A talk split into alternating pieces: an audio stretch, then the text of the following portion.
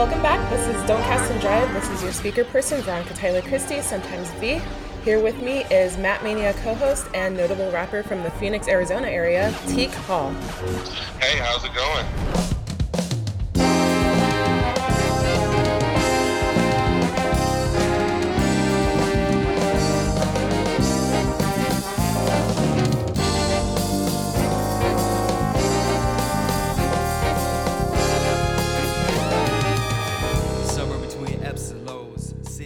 So glad that you're with me today. Thank you for taking the time out of your day to, uh, uh, you know, just talk about music and uh, just talk about your history, and maybe we'll get into some like Mat Mania details. Um, but cool. So I guess just to give those who are listening a heads up, so Teak is from uh, Arizona, like I stated before. Um, he is a rap artist. Uh, he's kind of tinkers into like kind of like the villain uh, aesthetics regarding of how he produces his music. And he also uh, co-hosts with Mega Ran and Rock Knowledge as well as El Neo X on a podcast called Mat Mania, which is about uh, WWE and other uh, wrestling uh, shenanigans, but they also talk about other things such as hip hop, things going on in the pop culture world, as well as you know they're just their favorite hobbies. So i'm really lucky to kind of stretch out and talk to people from other states outside of california. Um, so again teak thank you so much for joining me today. I'm really excited about this. No problem. Yeah i appreciate it. You know we've um, we've definitely appreciate from the podcast perspective um, that you do listen and tune in and you know, that's why you've been getting shout outs on the podcast and stuff. We definitely appreciate that. Yeah, I figured with just kind of, you know, no, kind of being putting my nose in there and saying like, "Hey guys," you know, or just like throwing like a meme at you guys. I just I figured that you guys are a good group of people and that you receive jokes well. so I I am always very like playful when it comes down to like just like interacting with you guys uh, regarding the podcast. Um, and I think how I know you guys also from that is that I did the um, I did a little bit of like YouTube uploading for you guys for a while, and then um, but that was about it. I don't know if there was like any success with that. Yeah, we just we we haven't got all the episodes uploaded on YouTube because I mean we're already on like episode 108 or something. So just nobody has the time to just sit around and just upload the videos all the time. So yeah, de- um, definitely. I don't think that we're going to be doing like videos until we get like an editing crew or something like that to actually shoot and edit the videos. So right now we're just um, recording audio, but we did just get on Spotify. So the whole um, all our archive of episodes up to now are is now available on Spotify. Yeah.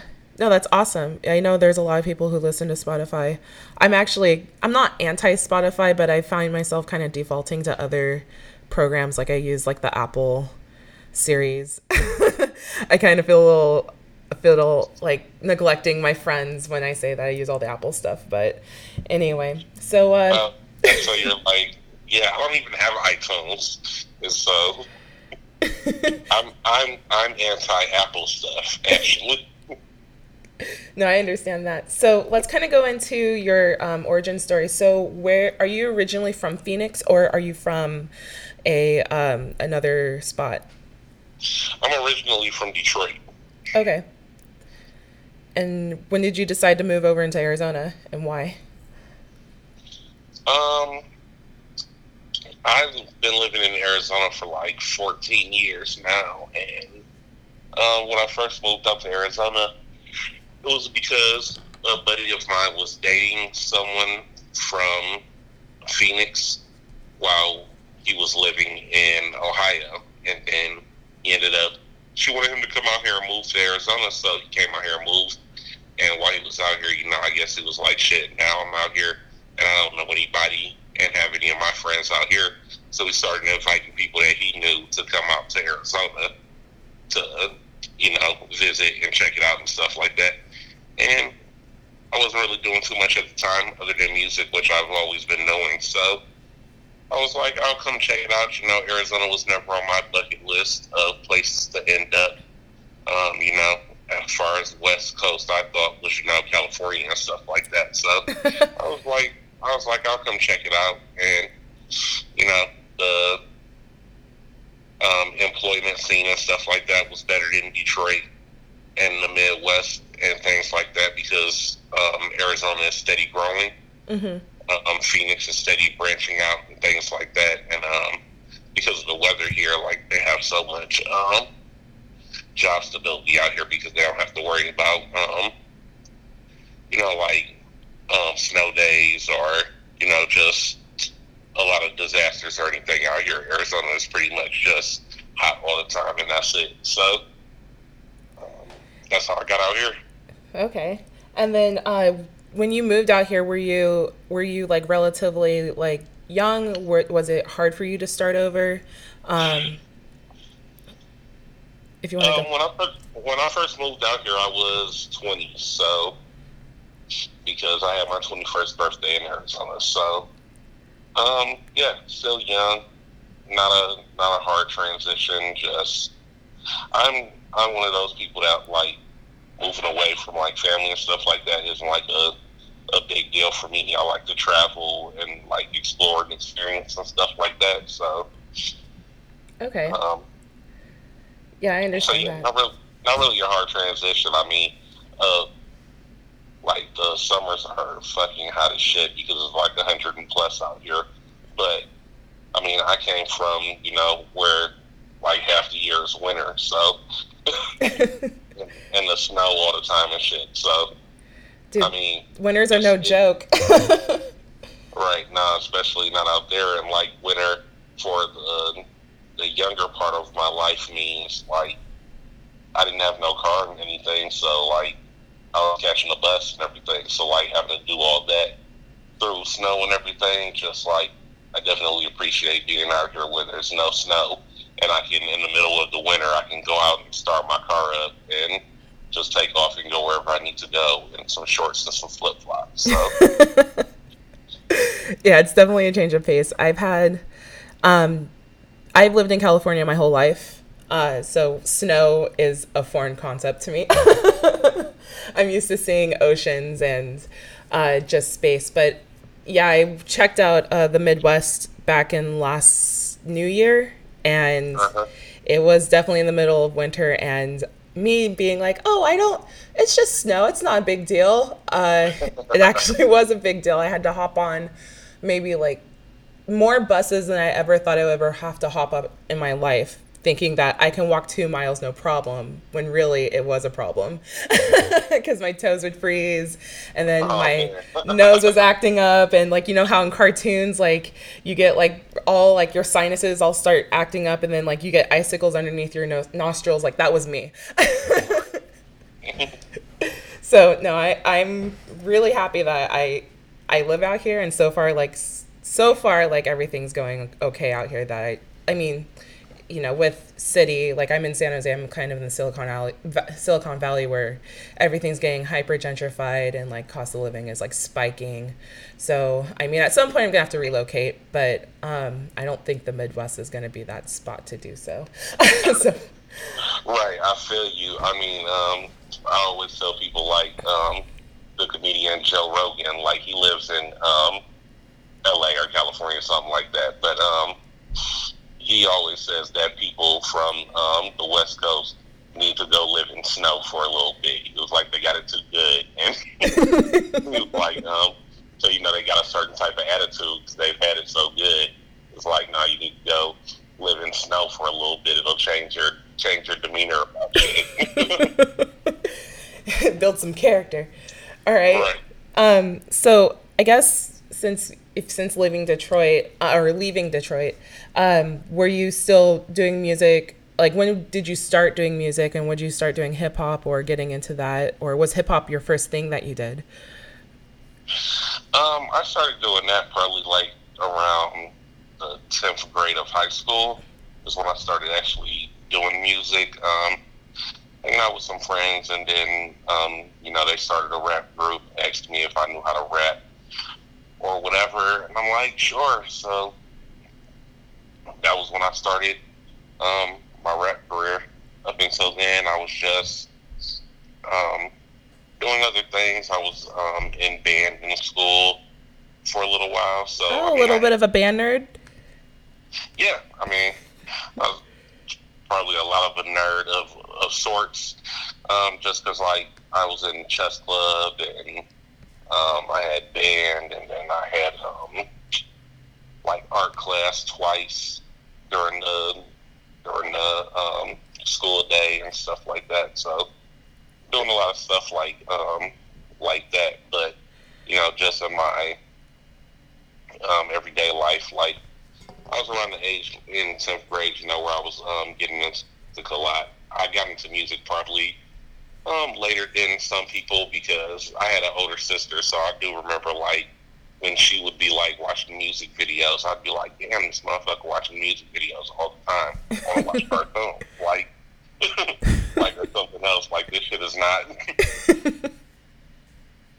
like it's just a song. Like she'd be watching the box or you know stuff like that, and I'm just like, man, I'm trying to watch cartoons, but she the oldest, so she like bossing us around and shit. Yeah. So Yeah. You know, siblings always got into go into different things. My sister was more like music videos. I was always anime. Um, right, so there you go. So it wasn't until like um I don't know, probably like sometime in middle school when I started like getting into the music and stuff and watching like MTV and BT and stuff like that, getting into mhm. in the music videos like she was, but before then, I definitely remember like, fuck, like I want to watch some cartoons. So I'm I'm gonna stay stuck on this for a second. So what was your instrument in band? um, I played the baritone. Yes, Brass Brothers. I love it. Yep. No, I'm a trombone player, so I love hearing that there's more people who are just doing the brass thing. Was it just baritone, or did you experiment on tuba at all? I mean, it's like almost the same fingerings. No, I, I was just on baritone. Okay, for sure. Did you do like um, marching band or jazz band or anything like that? No, we were um, what were we? We we did like pep rally stuff. So, but I wasn't in a marching band because I wasn't in band in high school. I was only in band in middle school. So sixth through eighth grade, I did band. Okay, for sure. Well, actually, no, that's a lie. um, trying to think, when did I start band? Oh, I started playing that instrument in elementary, but I don't know what at what point in elementary. So I'm thinking, like, I remember having to carry my instrument on the bus and stuff like that, the school bus, and bring it home from school. But when I was in middle school, I went to school right around the corner from me, so I just had to walk to school. hmm But then I still would have to carry that um, instrument. like baritone is big, like the case it has to go in. Yeah, mine my instrument was very uh, inconvenient to kind of carry around. It was long and it would bump into people, and everyone was like, "Watch where you're going." I'm like, "I'm sorry, I just I'm trying here." anyway, all right, no, that's awesome. I had no clue about that. That's really dope. Um, so let's kind of go into some of your album stuff that you've recently released. Um, I really dig your music. By the way, Thank you, I appreciate it. yeah, it's very theatrical. It reminds me of like you take like a Hanna Barbera cartoon sample and then you just like flip a beat on it. Um, or like, you know, um, it also kind of reminds me of like MF Doom too a little bit. Um, so there's just like a lot of like, I mean, it's kind of given, but there's a lot of evil. Uh-huh. or like a lot of goal setting uh, how you kind of set up like a lot of your eps or your um, your albums so it's it keeps me engaged and the themes that you pick or whoever that you're working with as your producer um, the, th- the themes that are going on they they articulate into each other really really well um, so i i'm giving you like a plus plus on my side of things when i'm listening. Um, and also it's very um just with more of like my impressions of listening like it's very relaxed. Like i know like it sound like some of your tracks kind of sound like a little bit more aggressive a little bit more edgy but like you know lately with a lot of rap that i listen that i've been hearing that's like more pop rap there's just so much like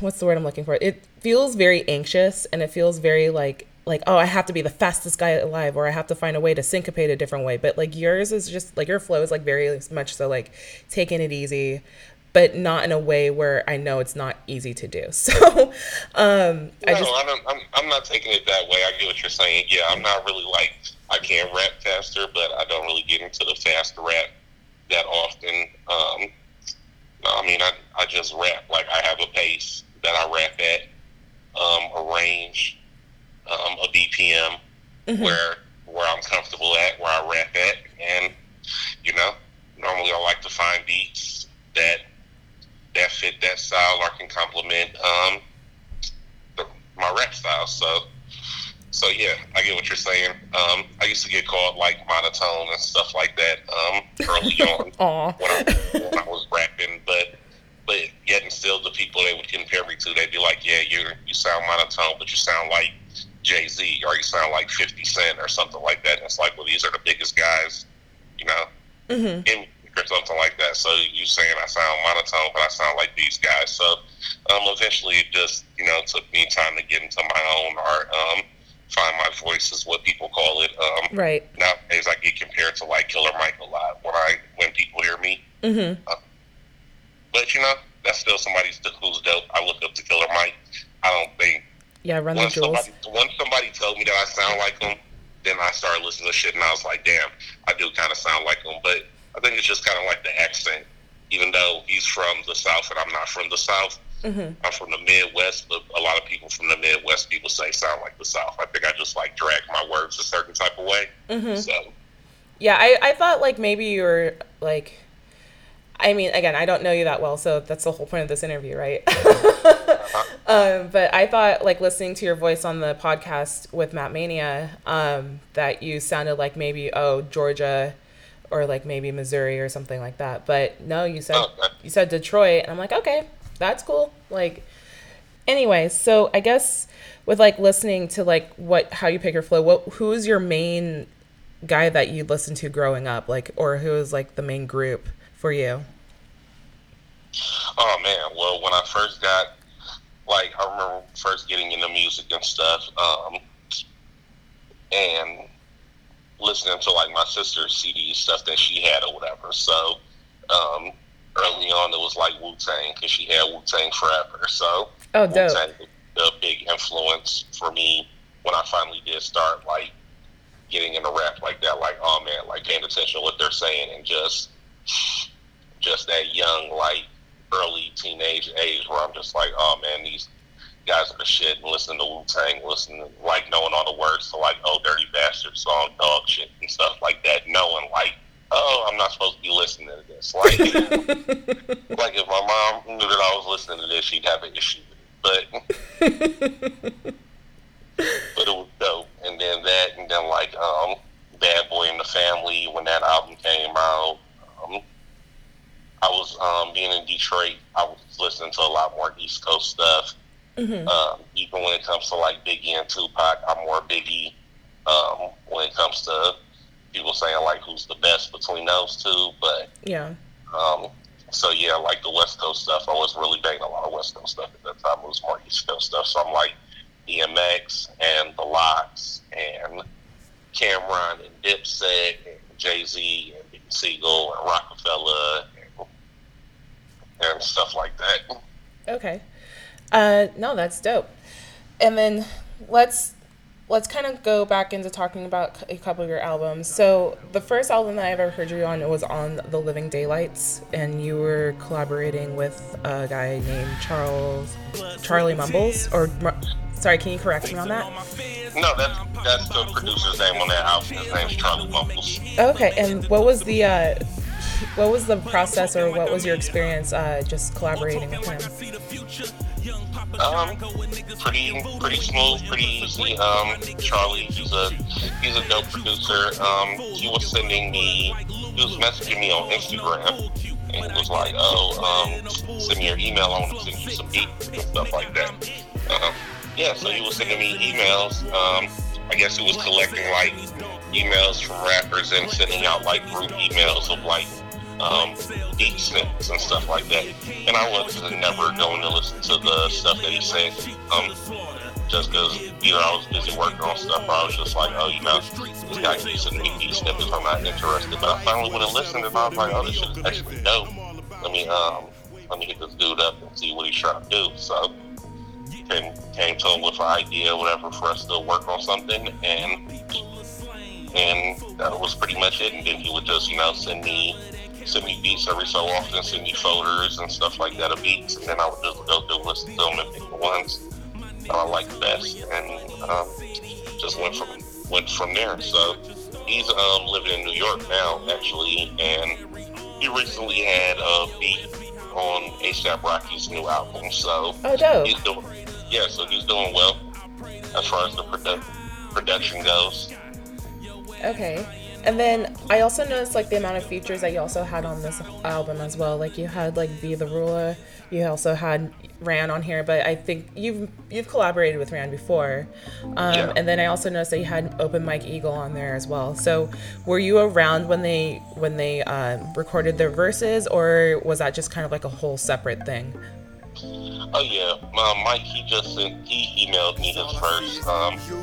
He's pretty busy, you know, and he lives in LA, so um, it's not like I can like drive out there or anything because we had talked about shooting a video before to it. But um, for the most part, it was just yeah, me contacting Mike through email and stuff like that, and sending him the beat and him sending the verse back and stuff like that.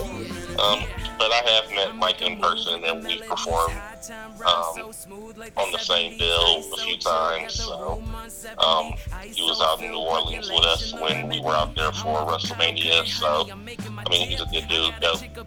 Definitely enjoy his music. That's why I wanted him to hop on the project. Yeah.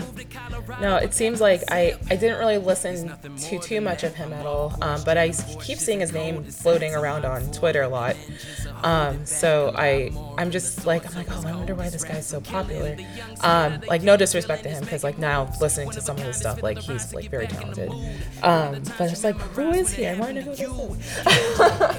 but anyway, just one of those like I mean he's he's kind of like a nerdy rap type dude because um, he's he's like a dad and stuff. He raps about just like regular shit. Like he's got this song about washing dishes that I like and, and stuff like that. Like so he takes like a whole different different perspective about like things, you know, like rapping about taking his kid to school and and his kid telling him to put other rappers on the radio and stuff like that. You know, it's just like it's just like cool shit that you know. Since I'm getting older, um, just like let you know, like you can rap about different shit. You know, like coming up, nobody was rapping about stuff like that. If they did, they'd probably get clowned or something like that. Like uh, you had to rap a certain way about certain things to be considered, you know, a dope rapper. Like when I first heard about like nerdcore rap, that was through um, a documentary that was on Netflix. Oh. And um, yeah, I forget what it was called, but um, it was basically about this rapper named MC Frontalot. It was his documentary or something, or a documentary about him mm-hmm. and about him creating nerdcore, which is the genre that um, people um, consider Ran to be in, Mega Ran. So right. that was my first time hearing about that, and then, um, you know, and Ran's very successful in that, and he travels, you know, the world and everything, performing, and makes a living off that. So it's like he can do that. And my first experience in that was a documentary on Netflix, and then meeting him, and he does it. So it's like, man, seeing people that are successful in um in like subgenres of rap that I didn't even know existed. Yeah. I, I I feel like with the whole hip hop world in itself that there's now it's not no longer just like you can't just say hip hop anymore. It's like okay, what type of rap are you doing? Is it parody rap? Is it comedy rap? Is it like you know? Is it kind of like storytelling? Is it um like like you said? Is it nerdcore? Um, is it like on along the genre of like insane clown posse? Like it's just a lot of like now there's like a specific like there's all these subgenres that are out now, which is great because I love seeing like one genre when it's con- when it's considered one thing spread out into different webs of others. Um, it's the same thing with jazz music, right? Like jazz music isn't, isn't just jazz; it's straight ahead, it's ECM, it's Um, you know, there's also these people who do parodies on jazz, which is really funny, but some of those require more of like a visual. So um, I think it's really cool. Um, yeah, I, I think so too. Like Open Mike, like he does something like he coined the term like art rap. So mm-hmm. like people like him, and then like Milo, or I don't know if you've ever heard of him. Mm-hmm. Um, um, Jonwayne, Serengeti, like there's a lot of like people that fall into like that category, which has become a sub genre. It's called art rap. Then people do jazz rap. So like that's a sub genre also. yeah. No, it's really cool. Like I, I really appreciate it. Um, and like there's a group I'm gonna be collaborating with or not collaborating, we're gonna be on a performance together next week, but they're more of like funk but also kind it's like kind of like political rap. Um, okay. Yeah. Like Dead Prez and stuff like that. I'm sorry, say that again. Heard, like Dead Prez, you ever heard of them? No, I haven't actually. Maybe okay, I should look them like up too. A, no, they're like they're they're old. They're like an old school rap group. So, um, if you ever heard about them, I don't hold that against you. But they were like a they were more political, mm-hmm. kind of like um, fight the power type yeah. stuff. You know? Yeah. The, yeah, this like the one the group that I'm talking about. They're called the Leak. They're from New. They're from uh, Las Vegas, and their whole thing is like artistically addressing um, just like all the struggles within the world and um, just like encompassing the beauty of what could be, but also addressing the the struggle, right? Um, which kind of reminds me of your track "Beautiful Loss," which is with Open Mike Eagle. So, um, so let's go ahead and talk about a little bit about your uh, co-hosting with Mat Mania, uh, since that's where I know you the most. Um, it's been a very I you guys make my commutes to work so like exciting now.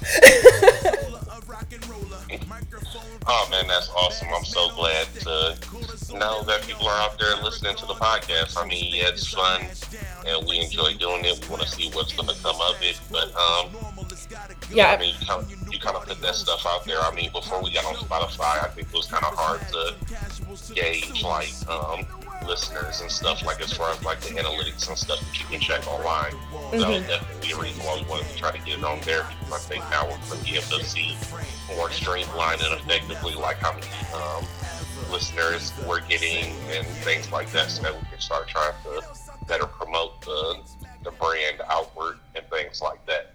Yeah. No, I think you guys are doing a wonderful job, and also with going to events, like you guys went to All In, um, uh-huh. and then I noticed that even that even if you guys are if you promote it or not, there's like always I follow. Okay, let me backtrack a little bit. I do follow um, El Neo X on Snapchat, and he uh-huh. always goes out to events. And then he's always like publishing everything that you guys are doing. So at least there's always like constant um, stream of content uh, so that way you guys can build your brand and strengthen your brand. So it's not like, oh, we're just doing a podcast. Instead, it's like, oh, I we're doing a podcast, but we're also going to these events that correlate with the podcast. And we're also talking to other people. And then luckily enough, when you go over to other places, um, there's also uh, you meet with people that you know in that area and they can help you kind of like build your clout. So it's just, it's really cool that to me, it seems like you guys have been doing a really good job about, um, promoting yourselves and making sure that you guys find different ways to make yourselves more available to those who have specific as- access to different streaming services. Um, I mean, thank, definitely appreciate that. You know, it doesn't hurt also that you know, like, um, like that Mega Ran is like the person who started it, and he has already like a huge following. So, um, trying to get some of those followers over into something else that he's interested in. You know, a lot of those people know him from the video game reps and things like that. So, you know, it's been kind of like a difficult struggle for him because with him getting more involved in um, wrestling and things like that, he's just like, oh, you know, I don't want to alienate, you know, my fans who came to me or, you know, are fans of me because of the video game reps mm-hmm. that I do. But just, um, you know, he's been doing that for a long time. He's been Mega Ran and, and doing video game reps, you know, the Final Fantasy stuff and all the Mega Man stuff for a long time. So Um, he's just like trying to branch off and and do other things as well. Um, mm-hmm. things things that interest us, and you know that's the fun thing about it. You know, with even like the Mat Mania albums and things like that, just the wrestle rap and stuff. It's just you know being a fan of something, and it's like, oh, I like this. I like this enough that I'm gonna incorporate this in my own type of way. So. Mm-hmm it's just it's just us being fans and showing our fandom of wrestling. It's like um, people who go to a sporting event and paint their face or something like the tape. yeah, no, for, that's for real. Um, all right, so then let's see. When did you officially become part of the Mat Mania team? Because I know Ran was just doing it by himself for a really long time. Uh, so when did you start kind of coming into the picture? Yeah, I don't remember what the exact episode was. I think we talked about it on the hundredth episode while we were out in All In about when certain people joined on. But I, um, I think it was because I was traveling with Ran to like the wrestling event. So we were at a WrestleMania or something like that. I believe it was a WrestleMania, and we had decided after WrestleMania that we were going to go out. Um, go out and just ask um, spectators or people while they were leaving the arena, see if we could stop and get like little um, interviews with them just about their um, experience at WrestleMania and how they like the event and stuff like that. So we did that, and then um, and then you know we both stay in the same city and stuff like that, and we're friends. Ran was um, a best man at my wedding and things like that. So um, he asked me to come in and start doing the podcast with him. At first, I was just before he asked me to like officially be the co-host, I was just on like a couple episodes because he was needing um, co-hosts or he was needing people to like interview and stuff and talk about wrestling. So he knew I was into wrestling, so I just I started doing doing it with him. And eventually, he asked me like, "Hey, you want to help me do this co-host and help me like um, branch the podcast out and start um, making it bigger. So, yeah, definitely, because I got back into wrestling. I wasn't watching wrestling for a good while, um, but within like the last four years or whatever, I had got back into wrestling. So, um, yeah, me and him doing that together has been um, been great. Just being able to travel to the different wrestling events, and Ran's got like some clout with some wrestlers, and being good friends with Xavier Woods, and um, and AJ Styles and stuff like that. Just meeting those guys when we're able to get out and get backstage and stuff like that. Hanging out with the up, up, down, down crew, um, all that stuff has been dope. So with those like little ins and outs and being able to get like, you know, certain pictures and stuff like that, it helps um, with the podcast so that people see that we're actually out doing the stuff. You know, different than just um, posting like memes and stuff, like a like a meme a meme Instagram account or something. Right, right. Uh, meme Instagram accounts can get pretty funny, but it's it says it says something different when it's like instead of staying in like the deep depths of the basements of your mom. Uh, no, I'm just kidding. I just think of like people who create memes that they're just I shouldn't talk because I'm the worst. I, am always sending memes to everybody. Um, but I always imagine someone who's really serious with memes that they're just stuck in their mom's basement in like the shadows. And they only come out and they only come out at night just to get food because they don't want to see the sun. Like but those are just 4chan users. Uh, anyway, sorry, I, my brain just kind of went off. So uh, no, that's awesome. Yeah, like I I for a long time did not. I stopped watching wrestling. I actually stopped watching wrestling around the time where, um, if you kind of remember this storyline, uh, where like Lita was in a weird like love triangle with Kane and Matt Hardy and Edge. It was the it was for me like as a kid watching that it was super cringy. did you say that when you did you say that's when you stopped watching or that's when you started watching? That's that's when I kind of stopped. Like I kind of started to phase out. Um, not because of that that uh, that storyline, but it was just like I started getting a little bit more busy with like my own stuff, like you know, just doing more auditions for schools and um, then you know hanging out with people on Monday night when I shouldn't have been in high school. Like there was just a lot of um, things that I ended up just kind of getting in the way. But I remember there was a lot of that, and then there was also um, uh, Evolution, uh, Triple H, Dave Batista, um, Ric Flair, and Randy Orton were a thing, and then it they uh-huh. were starting to be they were starting to break up. I remember that because I think Randy was starting to like phase out a little bit, and then what other things do I remember? Um, oh, Trish Stratus was like the ultimate bitch in the world. um, but yeah, those are some things I remember, like just kind of like before I kind of started phasing out, and then um, just by at first when I heard about uh, Ran's podcast, I'm like, man, I don't have time to listen to that. That's like an hour and something long. Like, I do not have enough attention span to listen to all that.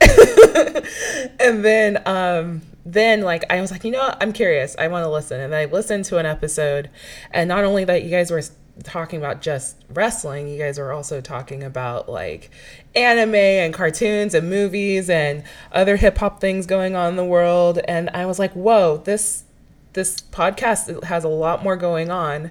And then also, so, uh-huh. and then also, um, this was also around the same time where I met, um, I went to a kind of funny live event uh, with Ran over in San Francisco, and I met or I re met um, Xavier or Austin Creed, and so then I was just like, okay, I'll I'll see what's going on with wrestling. Like I don't even know who Austin is. Let me see what he does. And when I saw what he does, I went, oh, this guy is a fool and a goon.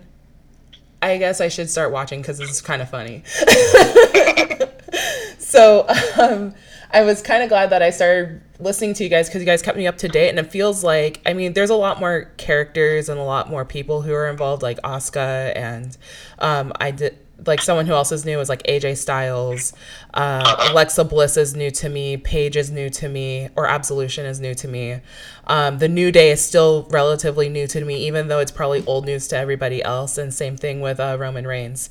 So um, just like having those characters there, however, like they're still like important people in the WWE who are now in like different positions. Like Triple H is like now like leading the company or something like that, and um, like Randy Orton is still uh, wrestling and.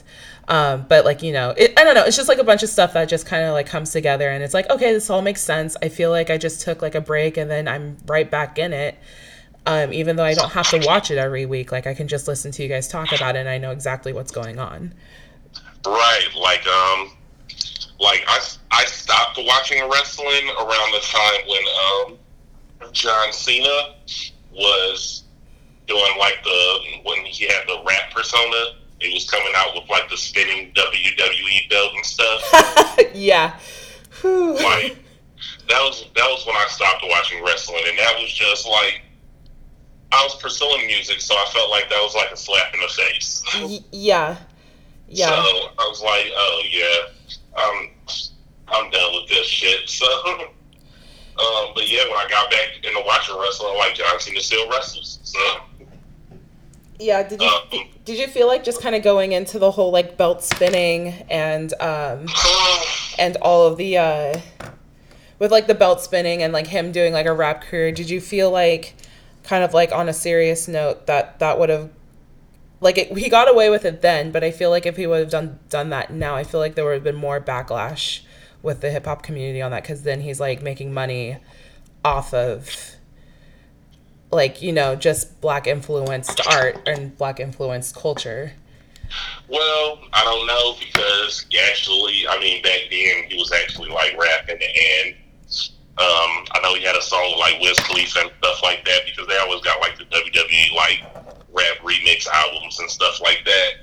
Even back in the day, you had like Method Man would be on like WWE album and stuff like that, and No Limit was doing WCW intros. I mean, they did the Wolfpack intro for NWO and stuff like that. So it's always been like a little rap presence mm-hmm. in in wrestling, just not not that big. I mean, I guess when it comes to like intros and stuff, it's something that somebody's coming out to, then people don't. There's not as much backlash into that. But as far as like rap and wrestling, a lot of um, you know, it's just like it's a lot of like redneck yeah. in wrestling. So I mean, that's that's where it like started at, like back when it was like um, territories and stuff like that. So you know, it'd be like the the southern wrestling territories and stuff like that. So you know, that's it's, it's a lot of that that's still like embedded in wrestling. So I remember back when I was younger, watching WCW and stuff like that, and when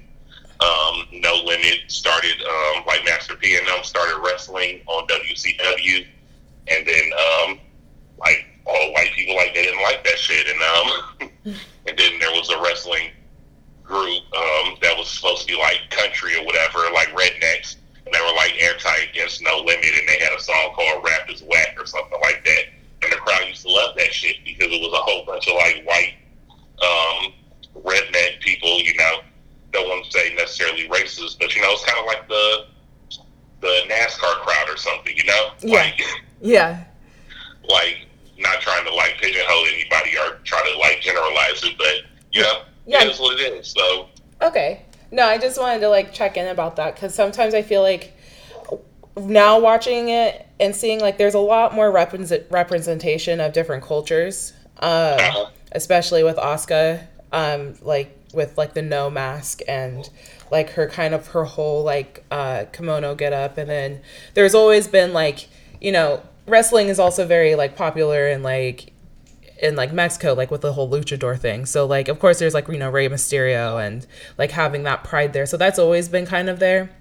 Um, but now there's like you know there's like Jinder Mahal. Um, I'm assuming he's Middle Eastern. You know he's like that's like a prominent thing, and then like same thing with like yeah, I think he's from I think he's from Canada, but I think his nationality is uh, Middle Eastern. Right. Like just judging by like the name itself.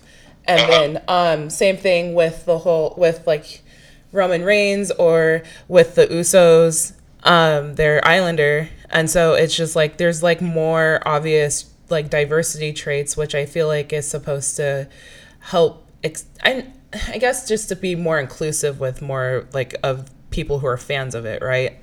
Um Yeah, but they've always they've always had diversity, but it's just about like the storylines that they give the characters. I like see. at one time they had a, a a group, a tag team that was called Crime Time. That was two black wrestlers. Like that's not proper representation, is it? No. No, not know? at all. So, so it's like stuff like that. Like, yeah, there'll be some black wrestlers, but what what are they doing with the black wrestlers? Are they giving them a chance? Are they getting any titles? Are they, are you know, what type of of role do they have planned? So, you know, Vince McMahon is kind of one of those guys who, you know, he's still running stuff and he's still, you know, kind of stuck in in the waves a little bit. So you still get some bullshit every once in a while, you know, but Yeah. now that they got, you know, like Triple H is running NXT, and you know, I feel like they're definitely doing better. But at the same time, I I feel in situations where it's like, okay, so let me ask you a question: How long have you been watching wrestling again recently? Me? Oh, very, Yeah. very, very recently, like maybe less than a year. Okay, but that's long enough. So you saw because you mentioned Asuka. So do you watch NXT or just the main WWE like Raw and SmackDown? I just mainly watch Raw. Um, I don't really have a lot of access to SmackDown. Oh, okay. Um, so, um, but you know about Asuka. So, Mhm. Asuka in, in, NXT, Asuka was undefeated. hmm So, and then she came up to the main roster, and then they, and now she's like nothing, right? Yeah. So then you have somebody like um, Ronda Rousey, hmm who because she's like the biggest was the biggest thing in um, UFC or whatever. But she comes over and has like one match before she becomes the women's champion. So it's like we know WWE is scripted. So Right. it's whoever they write in, whoever they decide is going to be the champ. That's who's going to be the champ and stuff. Whatever. It's like a soap opera. So we understand that. But at Mhm. the same time, do you do you not see like okay, you had uh, a woman of diversity, uh, an Asian woman or whatever in She was undefeated. She goes up to the main roster where Vince is in charge, where Triple H is not in charge or whatever, and they're like, oh no, this is what we're going to do with her. But you Mhm. take like this white blonde chick, you know, and then she's the champion automatically. yeah.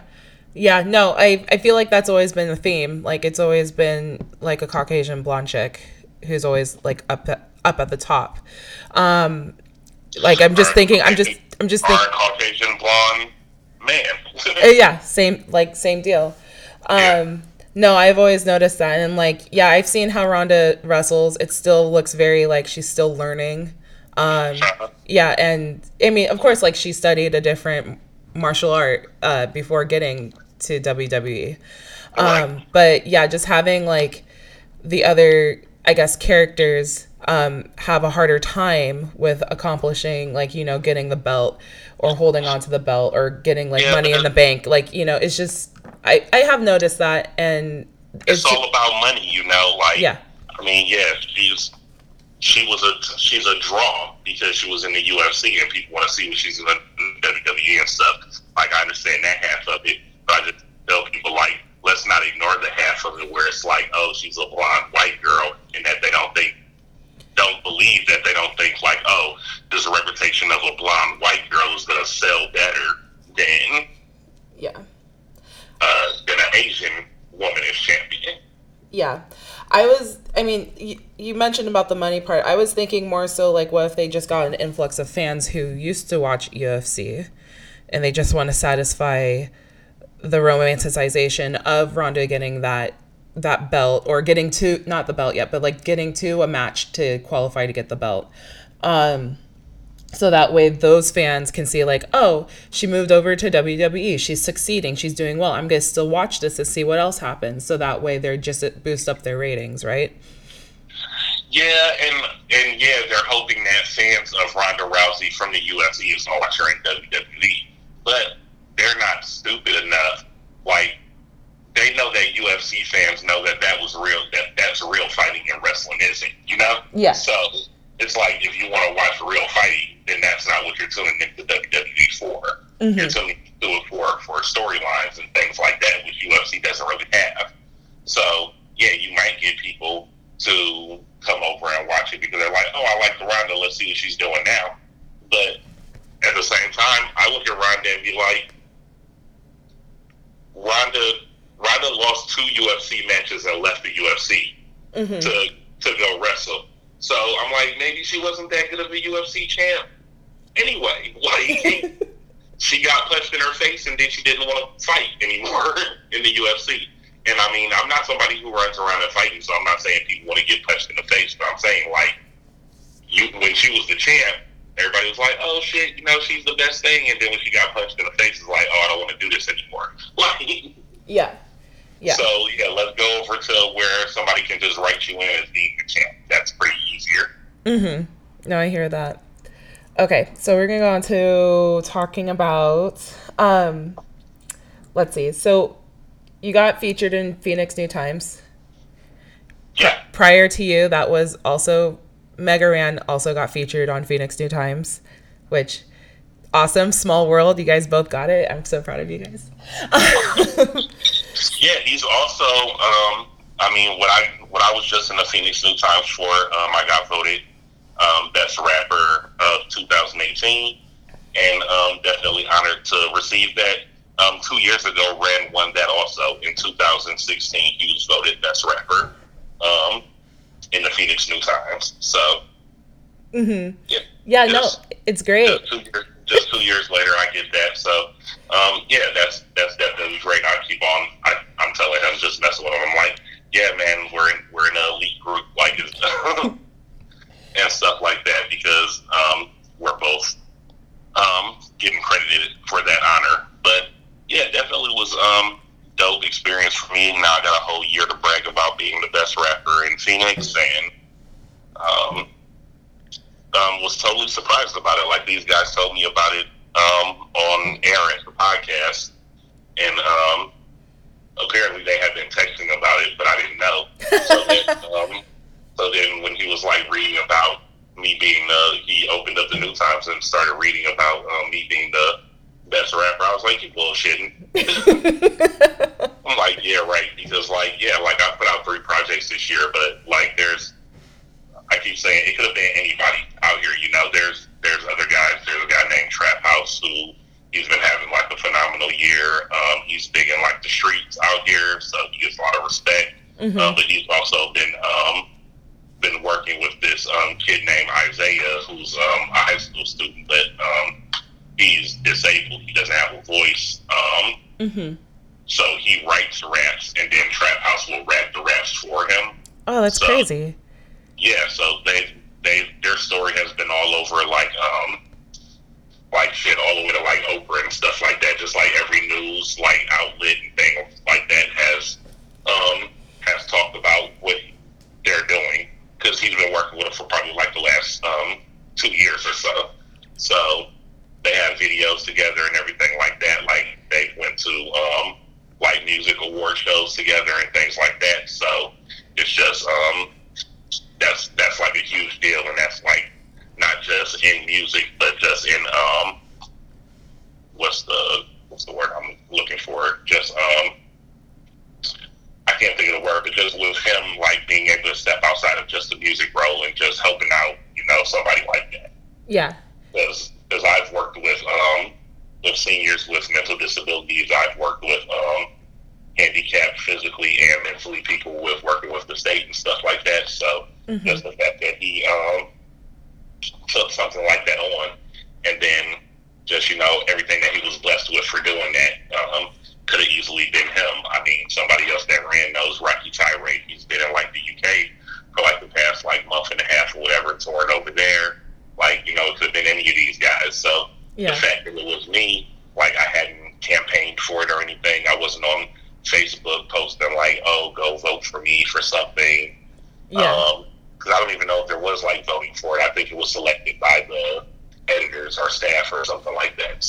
So, so someone in there um, has your back, or just knows, um, just sees the work that I've put in.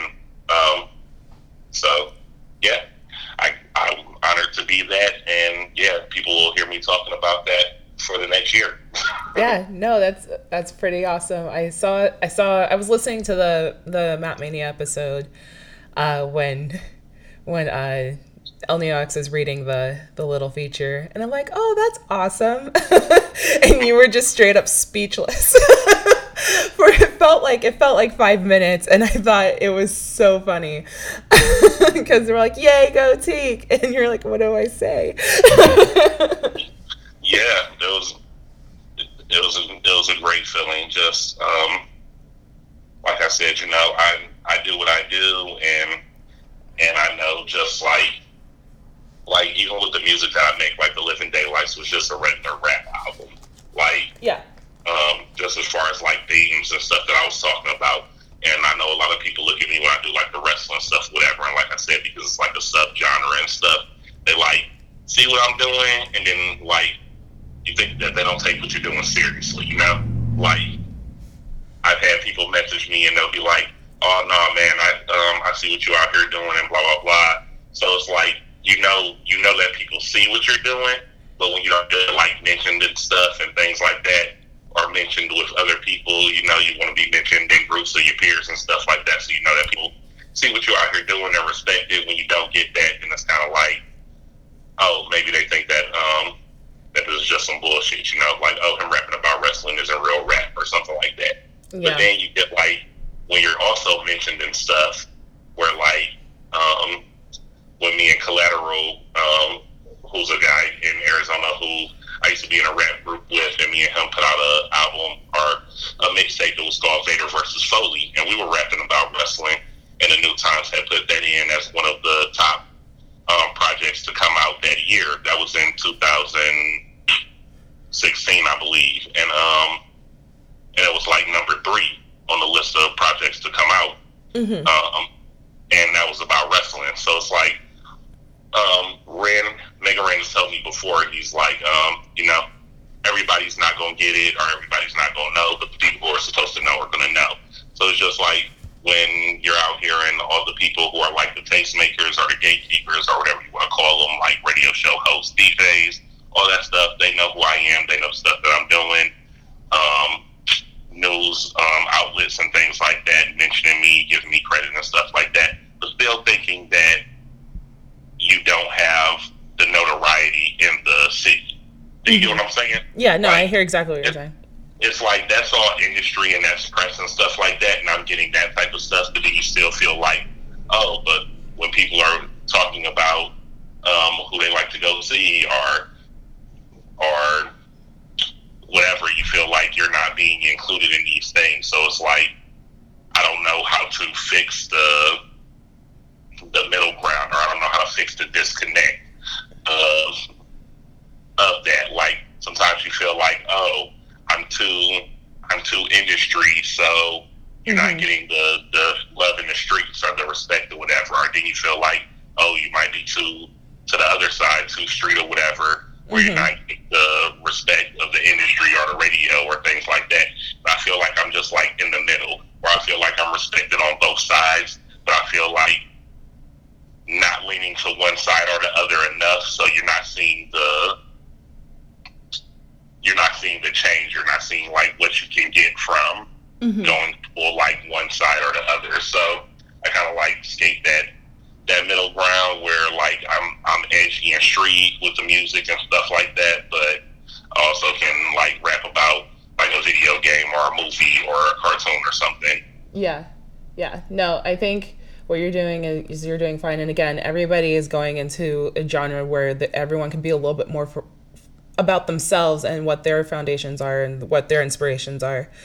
Um, so it, yeah, for me, what I've been seeing is like, I know people who like are coming up fast or coming up at their own pace just because of the fact that they're just only embracing what they're into.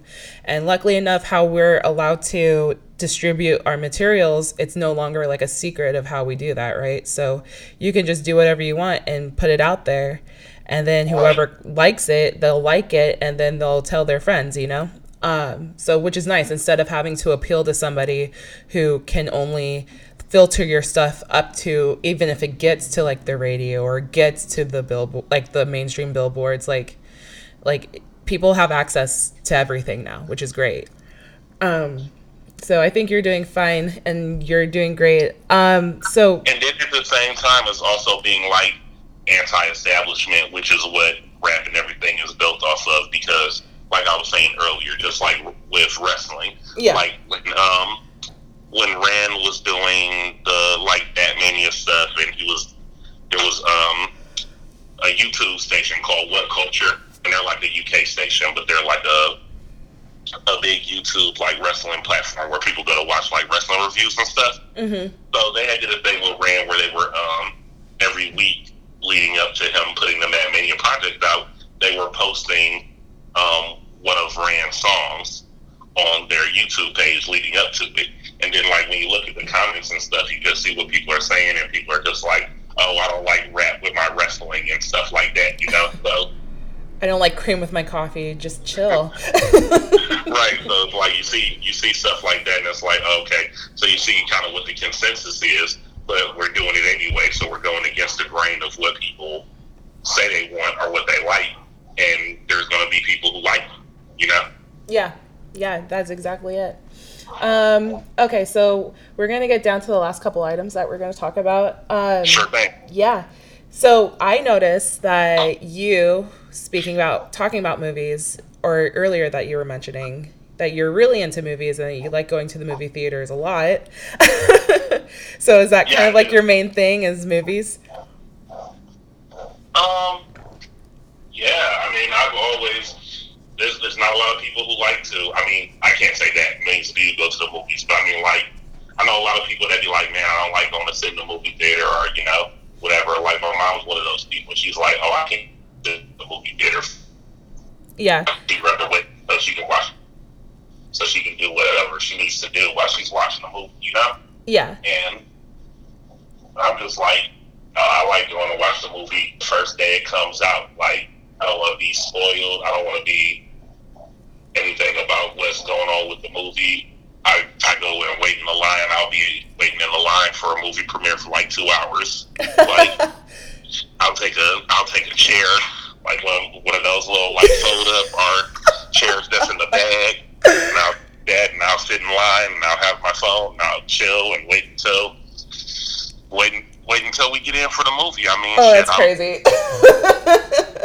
I'm I'm all about it. I mean, that's that's my escape, I guess. And also, um, you know, like I don't really do like clubs and stuff like that. Like even though I do music, I only like when I have to. Like if I'm performing at a club or something like that is when I'm like hanging out in that type of situation, or like when I'm at work because I work, I do security at a club. So mm-hmm. you know, those are that's when I'm out, and I get enough of that when I'm out. So yeah. in my free time, that's not like what I do. I don't like drink a lot. I drink socially and stuff like that. So mm-hmm. being in like bar or club settings isn't really like a big deal to me. I'd rather, you know, like I smoke, so I'd rather like smoke and like go and watch a good movie or something like that, and just like chill, eat some, you know, some good snacks, eat some popcorn or something, and just chill for, you know, the next two hours or so, and and relax and unwind and um, escape whatever's going on in just like normal everyday reality. And um, being a person who um, raps, and when I rap, I create you know stories and you know different things like that. So I um, I appreciate like movies and films and how and all the stuff that goes into it, and for them to be able to take you you know out of reality and take you into a different place, a different story while you're watching this medium. And um, when I was younger, I even liked. Um, there was a time I'm not so focused on it now, but there was a time when I was like reading books on how to write scripts, and I was like trying my hand at script writing and stuff like that because, um, you know, with doing music and stuff like that, even when I was in school doing like um, essays and things like that, I'm just like real good with like words and writing and things. So I was like, you know, movies could be something that I could see myself eventually wanting to do, with not like trying my hand to act, then trying my hand at some behind the scenes stuff and trying to get my my fingers into some scripts and stuff like that. Yeah, no, that would be cool. I mean, the how your how your albums are usually constructed, I can see that you can have a really good pace and sense of direction of what you want to happen. Um, so kind of going more into the movie thing, um, I know we were texting a little bit. I was supposed to see A Star Was Born, but I dropped the ball on buying tickets early. And then I also, when I went up to the theater, like the guy, I told him like, "Hey, how much are tickets?" And he goes, "Oh, he said they're 15 bucks." I'm like, "Okay." And then I said, "Oh, I want to see A Star Is Born at this time." He goes, "Okay." And then he goes, "Oh, it's only available in our special theater or our Dolby Cinema." I, and I asked him, "What does that mean?" and he uh-huh. goes, "Oh, we have to.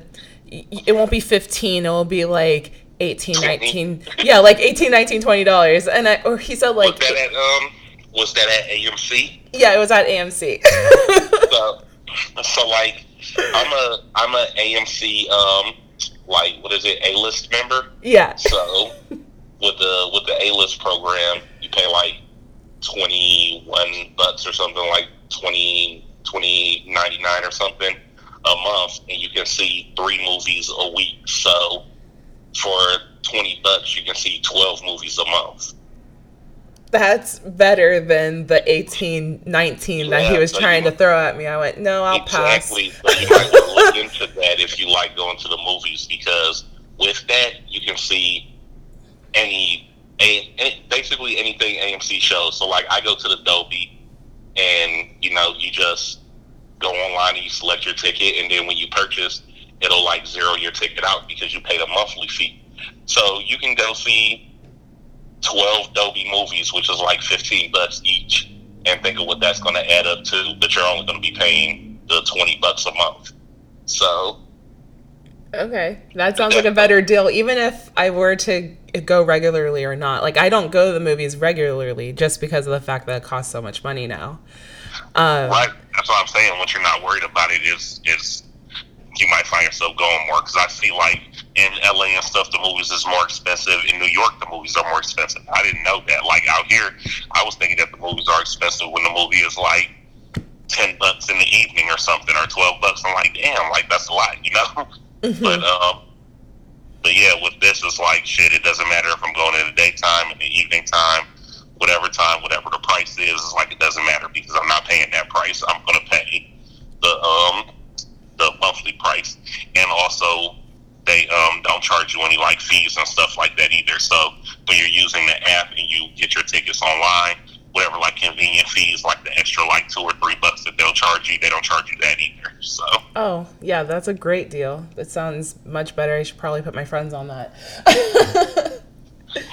yeah, because again, that whole ticket pricing, I'm like, no, I'll wait till it gets on Netflix. I, I don't want to deal with that. Or I'll avoid every spoiler possible, like which what I'm doing right now with the uh, Venom movie is I'm avoiding all spoilers. okay, so let me spoil that for you.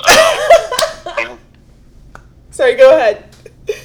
no, never mind. I wouldn't spoil it for you. I saw that a couple of days ago, and I'm gonna go see it again on Tuesday. Was it good? Yeah, I mean, I enjoyed it. I I I can go enjoy a movie for what it is. It's like if a movie is trash, it's trash. And um, man, the last trash movie I saw was maybe like the last Fantastic Four movie or something. Oh, Like, yeah, that was pretty bad. yeah, it was bad, and I didn't go to the theaters and see that because I knew it was bad. But when I tried to watch it at home, it took me like three days to watch it. so that's how I know. Like, oh man, like I kept watching it at night and falling asleep on it. Like your movie senses are tingling. You're like, I don't think this movie is gonna be good. right. But what's the but what's the Venom movie, it's like, um, just like the Spider-Man movie, and Spider-Man is not in Venom, and they're not they haven't crossed paths yet or anything like that. But um, it's a Sony movie that Marvel made, so it's Sony in association with Marvel Studios. right. So it's basically a Marvel movie. Marvel shot it or whatever, and um, so it's got like an overall Marvel feel to it, which is like it has the Marvel comedy tone Okay, good. through it.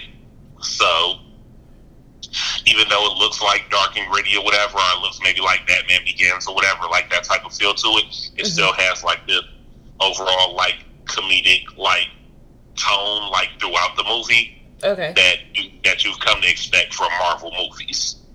So, I I enjoyed it, and I enjoyed like the relationship between like um, Tom Hardy and Venom. I mean Venom, Venom, because he's playing both roles. Like he's the voice of Venom that's in his head, Mhm. and he and he's himself. So, Right. um, so doing that is almost like when he goes in to record the the stuff, like he has to do his part, and then he has to go back and do the Venom part, like the voiceover. So it's like he's talking to himself. Okay. Okay. No, that's cool. No, I always get afraid with Sony productions just because of the fact it's Sony. Um, so we're we're gonna get close to wrapping this up, but before we do that, I usually talk about tropes uh, with my guests. Like since we're talk, usually like if I most of my guests watch anime, um, but in this case, since you're a movie dude and you're you consider yourself a villain um, in your genre, what would you say Well, are hey, I your top? some. I watched some anime too, but I might not be up to date or you know as deep in it as maybe yourself. I'm probably not as super weeby right now. What'd you say? I said not super like weeaboo about it. Okay.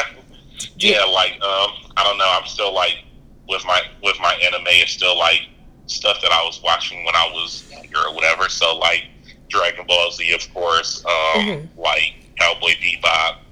Um, the number one headband was Afro Samurai. So of course Yeah. I saw that. Um, and I'm not Samurai too long- Champloo? Not too long ago, I had gotten to Cowboy Bebop. That's dope. Oh yeah, that's a good one. Um, Samurai Champloo, I haven't got into that one yet. Um, that's one that I've heard that people tell me that I would like because they say like it's got like a, a hip hop vibe or score to it or something. Yeah, yeah. So Nujabes was on that. Okay, so let's start off with this. Let's go. I'm gonna go down with three different tropes of Okay. different like situations. So since we're talking about anime, who do you feel like is your favorite anime villain? my favorite anime villain. Mm-mm. trying to gotta think. Um, man, I don't know. Probably like um, probably like Frieza, Okay. Dragon Ball Z. Um, yeah, it, maybe it would have been Vegeta before that, but Vegeta isn't like a villain anymore. He's like the anti guy. So Yeah. He he's yeah, very troubled like he kind of goes back and forth. It's like a like a wrestling hill, right? Like he'll be evil some days and then he's good on other days. Right. So you know, depending on the situation, he's like any other anti-hero that's like, oh, you know, if, if there's a bigger evil, I'll join up with you because I don't want the bigger evil to win. I want to be the bad guy. So yeah, I'll, I'll, be good for that, just so we can get rid of him, and then I'll go back to being the the bad guy. But, Free, but Frieza, he's just like he seems like he's the worst. He always. Every time he comes back, he's on the same shit, trying to fuck stuff up. So, back on my bullshit, guys. right. All right. Now, who is your favorite wrestling heel? wrestling heel, hmm. At the moment, is there a big wrestling heel that I'm into? Um, I like Becky Lynch right now. I mean, I've always liked Becky Lynch, but what they're doing with her right now, they're trying to make her a heel, but she's another one that's kind of like the the anti-hero. She's they're kind of like putting her in a Stone Cold position. Oh, okay. Where it's like, where it's like she's she's jumping people from behind and beating people up and stuff like that, but the crowd is cheering for it because she was like overlooked for so long that now that she has the title, what she's basically doing is like basically letting all her emotions out now, like whatever, like like oh now that I'm the champ, nobody cares about you, they only care about me, and she's like jumping people and stuff like that, but people are like cheering because they're like yeah, like like that's what I want to see from you because I wanted you to be the champ for so long, and now that you're the champ, just like show out. But she's not not getting booed for that stuff. Like her jumping people is getting cheered. So, so I had to think about that. I was like, I think I talked about it on the podcast with Rock last week or whatever. But it was like I had recently saw the video when Stone Cold had jumped um, Vince McMahon in the hospital, and I was like, Vince McMahon is like an older dude, and he's in the hospital, and Stone Cold sneaking up on him dressed like a doctor and jumping on him, but everybody was sharing that. Like, shouldn't that, should we we should have not been sharing that, right? right. No, that's funny. I love it when I see like storylines like that where it's like, wait, this is bad, but we're still gonna cheer. right. Um. Okay, and then lastly, who do you feel like is the top movie villain? of all time. Of to your to your standards of all time, not to anybody else's. Oh man. Um, I know that's probably a hard one because you watch a lot of movies. I do watch a lot of movies, and it's like, you know, I could say like Darth Vader, but it's just like, like he is a top movie villain. Like I'm sure if you looked on like IMDb or something like that, he'd probably be like top five or something. Mm-hmm. Um, movie villains. But in the in the overall scheme of things, like I feel like his movie like villain stuff is more of like what you didn't see. It's just like assuming, like mm-hmm. because you just see him, like even from the first Star Wars movie, like he just comes in the comes on and he's like force choking people and stuff like that. You just see him at full power already, but you don't see like he hasn't done anything crazy he just comes on with this aura of like, oh, if he's doing that now, then you know that he's been fucking people up, right? So, right, yeah, yeah. So it's like I think that they did good about that, like leading you to believe, like, oh yeah, Vader is in charge and he's been running shit, and you can tell that he's been running it for a minute. The way that he just comes in running stuff. Yeah. But I think the but, scariest scene I like you know as a kid when you see like Star Wars like just being like a very dominant media figure like uh-huh. you know like okay yeah bad bitch on campus like Darth Vader like I know he's a bad guy. He kind of looks a little goofy with that helmet but the only time I've ever felt fear in the like watching Star Wars was when I watched Rogue One. And it was the okay, scene yeah, and it was when like they were motifing his theme that he was coming, and then like when they were trying to get uh, that disc to the certain yeah, ships so that just going through the hall, just murdering everybody. Yeah, he was just ripping people apart, and then like you just felt the adrenaline, like oh my god, he everyone's dying, everyone's gonna die because they're trying to get this thing, and that was the only time I've ever felt fear from Darth Vader because it was just all that like anticipation of like they're fucked, they're fucked, they're fucked. right, and that's and that's what I'm saying. It's just like they're like, oh, I'm, I'm sure that they thought that too. Like, man, like especially like the old Star Wars movies, like even when you look at like his lightsaber fight with anybody, it's like it's not well choreographed. Like, yeah, it, is him in this big outfit, you know, and that's back then, so they're not really like sword fighting like Darth Maul or nothing. So no, you you know, I wasn't I wasn't born yet or whatever when the first Star Wars movie had came out, but I'm sure like back then for the time you gotta you gotta think of everything for the time. So right. for their time, like effects and everything, it was all crazy. Like, but when we look at it, we're like, oh, okay, like yeah, like Darth Vader is like a figure who I've heard about for a long time, but it's not really. if you look at it, the whole movie, you're like, uh, it's not really all that. Yeah. they had to they had to update him in Rogue One so that you could see like, oh, this is this was Vader at the height of his power right here because Rogue One basically takes place before the first Star Wars movie happens. So yeah, that's I said when he walks onto the ship on the first Star Wars and he's talking to um, Leia, or whatever, and he's like, "You're lying," and he's like, "Find them all" and stuff like that. You're like, "Oh yeah, he's in charge." But you see, right before that, now he was just ripping through people, trying to trying to stop you from getting this bitch. So now, like, that's a good follow up into Star Wars. Like, if it, if no one's ever seen the first Star Wars, you'd be you would be like, yeah, watch Rogue One first, and then watch Star Wars so that you can see. Yeah, yeah. No, it definitely put that that spot in my brain watching it that I was like, dude, this guy, this guy's bad. This this guy's a bad dude. Okay, so is uh is Darth Vader gonna be your your pick? Is that your pick? Um. Yeah, I would say just because like anybody else who I pick probably would be like a horror movie person.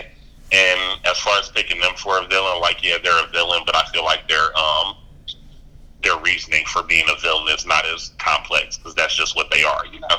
Mm-hmm. Like within all the Star Wars stories, you got to see like him be Anakin, and then him get turned to the dark side, and then him before he turned into the Darth Vader, he supposed supposedly slaughtered all these kids, and then mm-hmm. just like you get to see the whole story build up to it, so you kind of like see the pain of why he's a villain.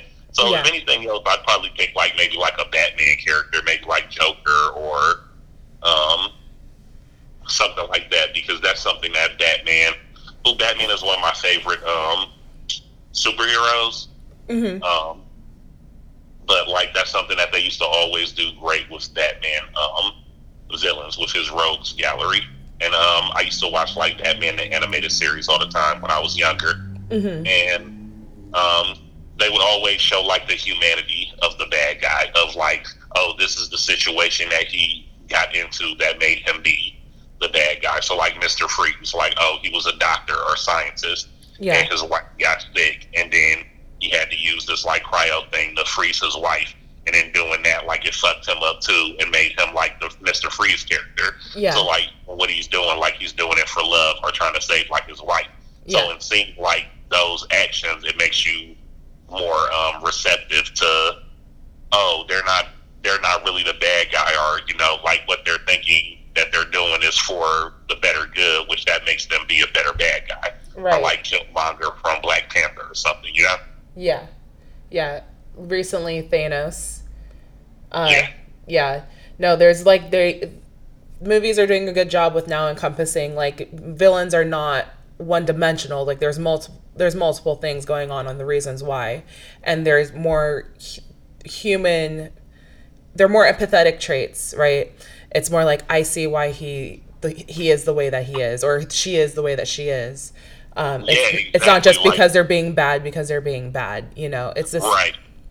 Yeah. Uh, that's what I'm saying. Like being being bad just for being bad, or like they say in like the Marvel movies or something, where it's like, oh, the the final um, what is it? Um, like there, it's always like a big like um beam of light in the sky or something, like a big like um final battle that's like, oh, this is like stupid.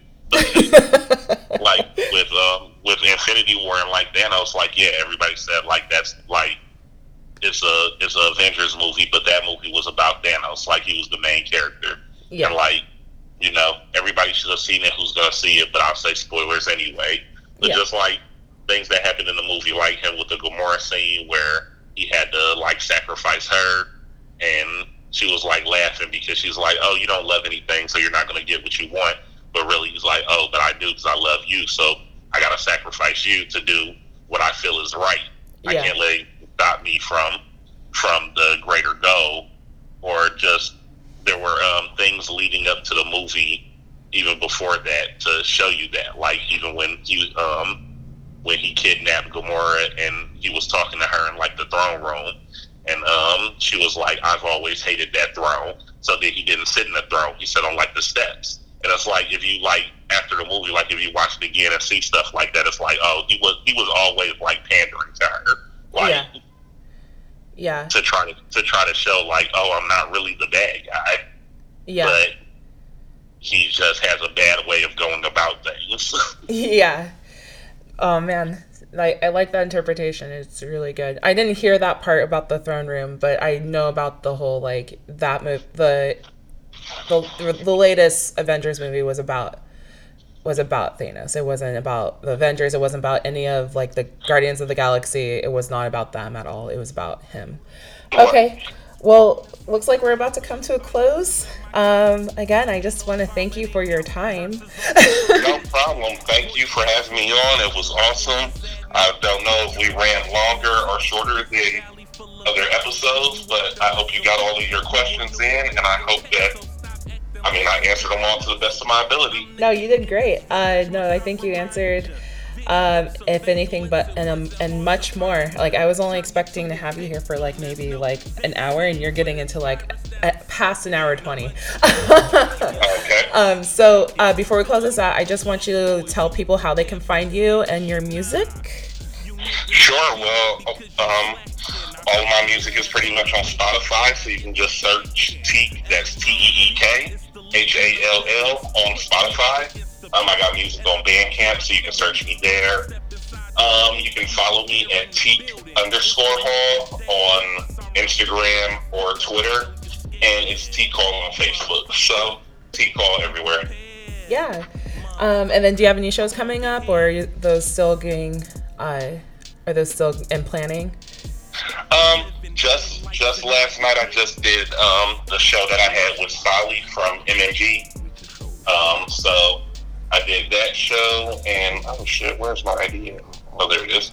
Um, and uh, we have the Arizona Hip Hop Festival coming up, and this is the fourth year for the Arizona Hip Hop Festival, and this year it's going to be a two-day event. And the guy who throws that was just talking to me last night about um, doing the Arizona Hip Hop Festival, so I might be doing that. That's in November. I gotta go talk to him about that and um, figure out for sure. Just make sure that everything works for that for both parties. And um, yeah, if so, then I might be doing that. Other than that, um, who knows? Maybe I might just not do anything else for the rest of the year. But you never know because I might drop another project. So. Keep him busy as always. All right. Well, thank you for your time, Teek. Uh, again, this is Oh, yeah, let the people know that they can follow us at the Mat Mania podcast also. repping the brand. yep. All right. Strong. awesome. So, thanks again. Uh, here today with me is Teek Hall, the villain, straight from Phoenix, Arizona, over a phone call. Uh, this is Veronica Tyler Christie, sometimes V. Thank you for joining us on this special episode of Don't Cast and Drive, and we will catch you next time. Peace.